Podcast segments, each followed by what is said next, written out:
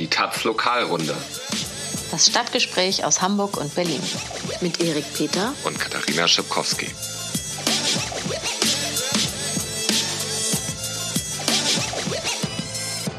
Moin, hallo, herzlich willkommen zur Lokalrunde. Heute geht es hier um Koks und Kiezkneipen. Also Koks in Hamburg und Kiezkneipen in Berlin. Genauer Okay. gesagt eine Kiezkneipe in Berlin, die, das Syndikat, das ums Überleben kämpft. Und mit Koks gar nichts zu tun hat, denn dort wird ja Bier getrunken. Steile These. Naja, du kennst dich da besser aus als ich, ich war erst einmal da. Ähm, aber bevor wir dazu kommen, noch einmal kurz die Frage, was war denn jetzt eigentlich schon wieder in der Riga-Straße los? Naja, Polizeigroßeinsatz war los. Äh, am Donnerstag gab es Razzien, nicht nur in der Riga Straße 94, sondern auch noch in drei anderen Wohnungen, alle in Friedrichshain und Kreuzberg. Und es geht dabei um Ermittlungen wegen einer gemeinschaftlich begangenen Körperverletzung. Am 19. Mai diesen Jahres äh, gab es eine Auseinandersetzung in einem Späti Kiosk? in Kreuzberg. Und da hatte eine Frau versucht, ihr Paket abzuholen, was dort äh, freundlicherweise entgegengenommen wurde, ihr aber nicht ausgehändigt wurde, weil sie sich nur mit einem Führerschein ausweisen konnte. Und es gab dann Streit. Die Frau hat dann noch was umgeschmissen. Der Späti-Verkäufer ging mit raus auf die Straße, gibt davon Videoaufnahmen. Auf der Straße hat irgendwie die Frau noch geschrien, dann hat er irgendwie dann doch von ihr abgelassen. Jedenfalls zwei Stunden später kamen sieben Vermummte in den Laden und haben diesen Typen angegriffen und auch zu Boden gebracht und sind dann aber auch geflohen und er ist ihnen auch schon direkt wieder hinterhergerannt.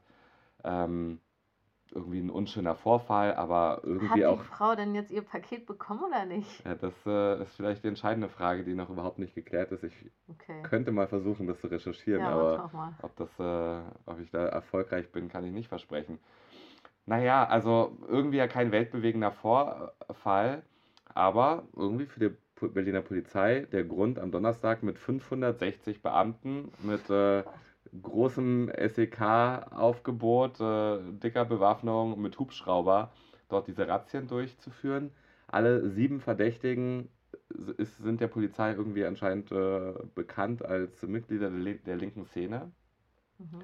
Äh, Innensenator Andreas Geisel von der SPD hat dann irgendwie auch gesagt, äh, warum denn so, so ein großer Einsatz notwendig sei. Ja, wir wollten klar machen, wer hier als Sieger vom Platz geht. Gott, er Ähm, denkt, das ist ein Fußballspiel. Naja, spricht dafür, dass er es irgendwie als persönliche Auseinandersetzung begreift. Mhm. Er als Staat gegen die linken Chaoten der Riga Straße. Ähm, insgesamt haben sie vier dieser sieben Personen angetroffen, denjenigen in der Riga Straße nicht. Festgenommen wurde niemand. Ähm, so schwerwiegend sind die Vorwürfe dann anscheinend auch gar nicht. Ähm, ja, ich würde sagen, es ging darum, sich äh, vor allem mal wieder einen Überblick zu schaffen, äh, wie sieht es eigentlich gerade aus in der Riga Straße 94 Mhm. kommt jetzt die Polizei so normalerweise nicht rein. Ist alles verschlossen. Das ist irgendwie so ein Tor, was die Polizei am Ende auch, oder die, so eine Tür, eine abgeschlossene, die die Polizei am Ende auch mitnehmen wollte. Das hat der Anwalt der Riga 94 aber verhindert. Ich denke aber, das äh, wird so die Hauptmotivation dieses Einsatzes äh, gewesen sein. Und Macht demonstrieren, schon, wahrscheinlich auch. Naja, man muss ja zeigen, dass man der Staat ist und Ja. sich nicht auf der Nase herumtanzen lässt. Ja, Ja, wo kämen wir denn dahin? Sonst? genau. Wer, wer tanzt denn in Hamburg gerade im Staat auf der Nase rum? Ja, das ähm, sind die Hells Angels. Ach, die tanzen? Nein, die fahren Motorrad. oh Gott, Flachwitzalarm. Ähm, ich wollte was anderes erzählen, und zwar vom Fund der Woche. Das waren nämlich in der vergangenen Woche 1,1 Tonnen Kokain. Oh, über wie viel Geld reden wir da?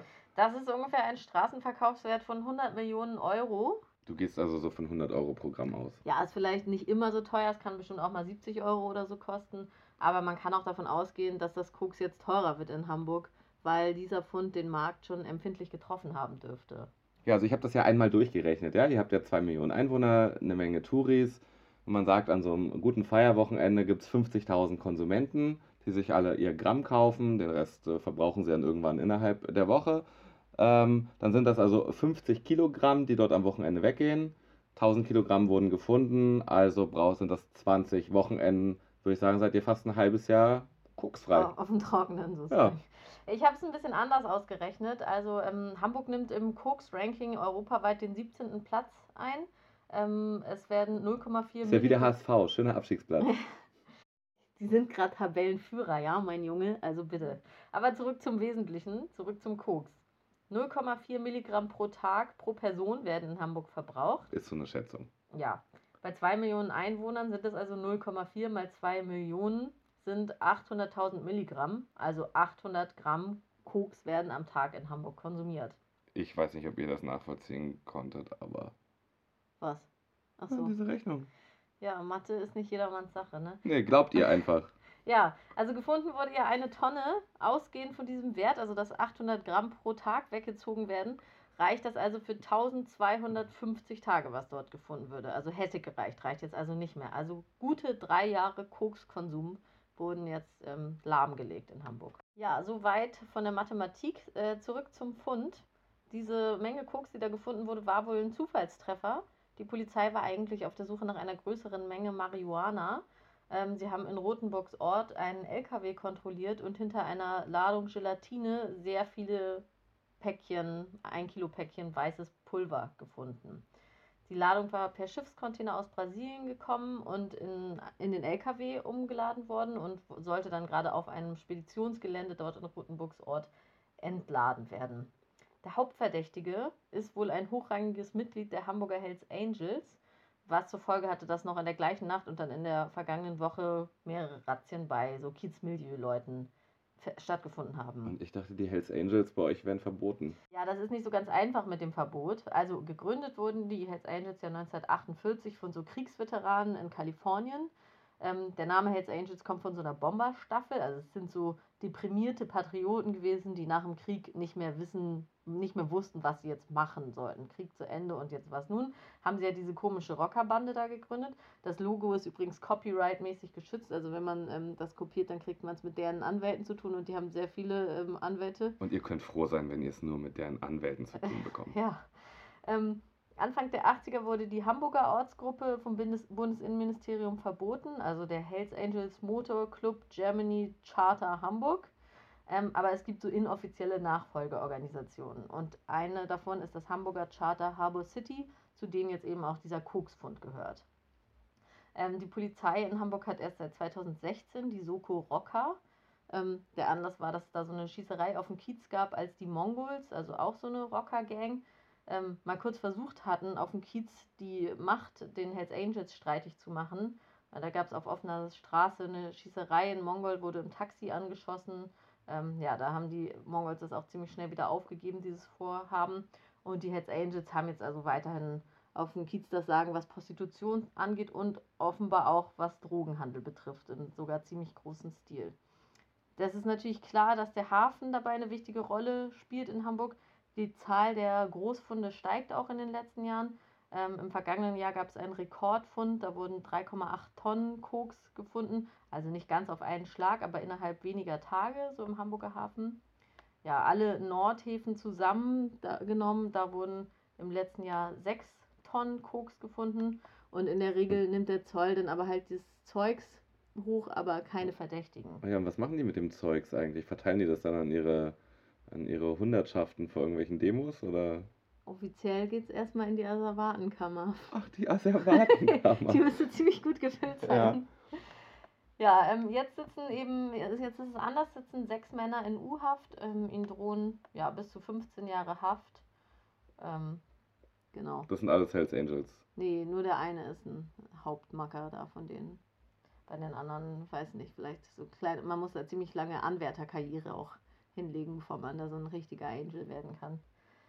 Ähm, ja, ansonsten ist noch vielleicht ganz interessant, dass, Hamburg, äh, dass Deutschland im internationalen Drogenhandel auch eine wichtige Rolle spielt, wobei man das ja nicht unbedingt jetzt so denkt, weil hier wächst ja nichts. Ähm, aber Keine Koksbäume. keine Koksbäume, nee. ähm, und das, das Ding ist aber, dass die Kontrollen hier sehr lax sind, was Geldwäsche angeht. Also durch die kräftige, breit aufgestellte Volkswirtschaft gibt es natürlich sehr viele Möglichkeiten, hier Geld zu waschen. Und eine davon ist eben, dass man mit Drogengeld Luxusartikel kauft. Das hat gerade ein Reporterteam des NDR in der letzten Woche recherchiert. Ähm, dass Schmugglerband, eine Schmugglerbande dann zum Beispiel für 20 Millionen Euro Luxusuhren in Deutschland kauft, die dann zum Beispiel im Libanon weiterverkauft und das dann saubere Geld dann an die Drogenkartelle nach Südamerika bringt. So, jetzt wisst ihr, wie es läuft. Und du wolltest jetzt etwas erzählen, nicht über ein Drogenkartell, sondern über ein Syndikat. ja, über das Syndikat, über die Kneipe Syndikat in der Weisestraße in Neukölln. So eine richtige Kneipe, ja, mit Fassbier und äh, einem Billardtisch und äh, Politplakaten an der Wand. Äh, Was ich eigentlich dort am besten fand, ähm, war die Deko überm Tresen an der Decke. Da klebten nämlich so 20 Teebeutel an der Decke. Also wenn man so einen verbrauchten Teebeutel an die Decke Mhm. schmeißt, dann bleibt der ja kleben und dann baumelt das Bändchen da so schön runter. Kann man ja mal zu Hause ausprobieren. Probiert das doch mal aus, macht ein Foto und schickt es uns an lokalrunde.taz.de. Und was machen wir damit? Äh, wir freuen uns einen Keks. Wir freuen uns einen Keks. Na gut, also das Syndikat, ja, das ist äh, seit 33 Jahren dort eine Institution. Das ist eine linke Kneipe und natürlich auch ein wichtiger Ort dort für die Nachbarschaft. Anfang Juli ist denen gekündigt worden. Es gab dann noch ein paar, eine kurze Zeit lang Gespräche mit der Hausverwaltung über eine Vertragsverlängerung. Die sind dann aber im September endgültig abgebrochen worden. Es hieß, die Eigentümer wollen das nicht. Und jetzt soll das Syndikat also zum 31.12. dort aus seinen Räumlichkeiten raus. Die haben dann relativ schnell sich an die Öffentlichkeit äh, und dann auch an die Kiez- und Szeneöffentlichkeit gewandt und gesagt, äh, helft uns und äh, haben da gemeinschaftlich eine recht dicke Soli-Kampagne aufgezogen. Das En- heißt, man soll dort jeden Tag saufen gehen, oder was? Ja, Nein. man soll das aber so hinaustragen, ihr, ihren Wunsch, dass sie dort gerne bleiben wollen. Ja, Ende Legende äh, heißt es auf den Plak Plakaten und Stickern. Und äh, es ist so eine typische XYZ bleibt Kampagne. Okay. Ähm, verbunden ist die mit der Suche nach ihrem Eigentümer, also dem Eigentümer des Hauses, in dem sie da äh, sitzen. Ähm, vor vier Jahren wurde das Haus übernommen von einer Firma, die heißt Viermann Properties, S-A-R-L. Das ist also eine Gesellschaft mit beschränkter Haftung und äh, ist leider eine klassische Briefkastenfirma mit Sitz in Luxemburg. Und äh, nun klar, es ist relativ schwierig, mit so einer Briefkastenfirma äh, direkt in Kontakt zu treten. Die Leute vom Sündi haben also recherchiert und äh, dabei nicht nur ihren Eigentümer gefunden, ähm, sondern gleichzeitig einen Großinvestor auf dem Berliner Immobilienmarkt aufgedeckt, den vorher überhaupt niemand kannte. Ähm, es gab eine Vorortrecherche in Luxemburg, das sind also Freunde des Sündis, äh, sind da zu diesem Briefkasten gegangen und haben erstmal festgestellt, diese Firma Viermann Properties teilt sich dort einen Briefkasten zusammen mit 75 weiteren Firmen, die alle das Wort Properties im Namen Oha, führen. da scheint nicht so viel Post anzukommen. Sonst wird es eng im Briefkasten. Und all diese Firmen haben auch noch alle immer wieder die gleichen Geschäftsführer. Und das deutet ja schon mal darauf hin, dass da irgendwie eine Großfirma dahinter steht, der Mhm. das alles gehört. Naja, das Syndikat ist nun im Besitz von zwei Vollmachten, die ihre Hausverwaltung äh, von dem Eigentümer bekommen hat. Und äh, auf diesen beiden Vollmachten gibt es Unterschriften, ähm, jeweils zwei, das heißt vier verschiedene Namen. Und wenn man die recherchiert, dann findet man bei allen vieren Verbindungen zur Immobilienfirma Purse. Mhm. Das ist ein Name, den, den in Berlin noch niemand wirklich gehört hat und auf dem Schirm hat. Ähm, ist aber ein riesiges Unternehmen, also Purse Group oder Purse Family Trust. Ja, ist ein Familienunternehmen, was sich irgendwie besser anhört, als es ist. Das sind äh, drei Brüder in Großbritannien, ähm, die tatsächlich eines der größten Immobilienunternehmen des Landes dort äh, verwalten. Also allein in London und Südostengland sollen sie Immobilien im Wert von 6 Milliarden Pfund, also fast 7 Milliarden Euro, besitzen. Und gleichzeitig weiß man aber eigentlich so gut wie nichts über diese Firma und über diese Eigentümer. Es gibt noch nicht mal Bilder von denen. Und die sind total zurückgezogen und scheffeln ihr Geld. Ähm, in Deutschland und vor allem in Berlin sollen sie irgendwie laut ihrer Website 6200 Einheiten, also Wohnungen und Gewerbe besitzen. Und damit wären sie mit über 6000 Wohnungen, wären sie in Berlin wirklich einer der großen Player. Mhm. Ähm, ja, das Syndikat äh, hat sich jetzt entschieden, in den Angriffsmodus äh, überzugehen. Woher auch immer, sie haben jedenfalls eine Liste von 34 Häusern, die Purse 2014 in Berlin im Paket äh, gekauft hat. Am Donnerstag waren wir zur Kiezversammlung im Syndikat, also nochmal so eine Unterstützerversammlung, äh, wo man äh, versucht hatte zu gucken, wie man jetzt dort diesen Kampf weiterführt. Und ähm, da gab es dann schon große Stapel mit Briefe an alle Bewohnerinnen dieser 34 Häuser, die jetzt äh, verteilt werden sollen und die jetzt angesprochen werden sollen, hallo, wir sitzen doch irgendwie alle in einem Boot, wir haben hier einen Eigentümer, ihr kennt, habt den Namen Perth vielleicht auch noch nie gehört, aber das sind irgendwie unser aller Eigentümer. Perth hat äh, hier in Berlin ein Büro am Kudamm. Ich habe da mal versucht anzurufen und nachzufragen, was sie denn vorhaben mit den Räumlichkeiten des Syndikats oder ob sie auch nochmal zu Verhandlungen bereit wären. Und äh, da war so eine Frau, die sehr verstört reagiert hat und sagte, da, das kenne ich gar nicht, weiß ich nicht. Bing, bing. Also dann hat sie sofort aufgelegt und äh, wollte überhaupt nichts sagen. Also denen anscheinend sehr unangenehm, aus ihrer Anonymität dort geholt zu werden. Naja, genau das äh, will das Syndikat weitermachen mit einer Kundgebungsserie. Schon diesen Donnerstag soll es die erste Kundgebung vor dem Perth-Büro am Kudamm geben. Äh, weitere Kundgebung dann am 6. Dezember vor der britischen Botschaft und am 20.12. schon wieder bei Perth. Ähm, und das sind auch sind die Leute anscheinend schon auf dem Weg oder wollen sich demnächst auf den Weg machen, sowohl nach London ähm, als auch nach Luxemburg, um denen dort richtig irgendwie auf die Schuhe zu steigen. Ähm, das heißt, mit der Anonymität dieser Firma ähm, in Berlin irgendwie dürfte es jetzt vorbei sein. Das Syndikat hat da ja auch schon eine klare Ansage gemacht. Ähm, da hing ja neulich dieses Transpi an der Wand, wo drauf steht, äh, Purse versus Syndikat, zwei gehen rein, einer geht raus. Ja, zumindest die Hausverwaltung hat auch schon Muffensausen bekommen und hatte den äh, Neuköllner Baustadtrat äh, um ein Gespräch äh, gebeten. Und äh, naja, die beiden Seiten loten jetzt Lösungsoptionen aus, heißt es. Ähm, und man will sich irgendwie demnächst wieder treffen. Ist aber auch klar, die Hausverwaltung hat das äh, gesagt, die Entscheidungsgewalt letztendlich liegt nicht bei ihr. Also da muss dann vielleicht Purse mal auftauchen und äh, Hm, mal eine Ansage machen. das Syndikat retten. Ja.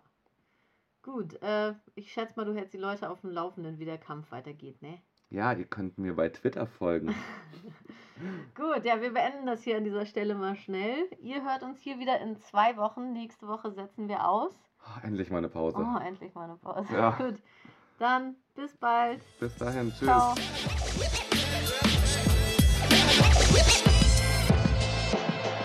Für mehr Links im Netz unterstützen Sie mit Taz Zahlig diesen Podcast und den Journalismus der Taz im Netz. Taz Zahlig. Für ein offenes Internet und freien Zugang zu unabhängigem Journalismus. taz.de slash zahlig.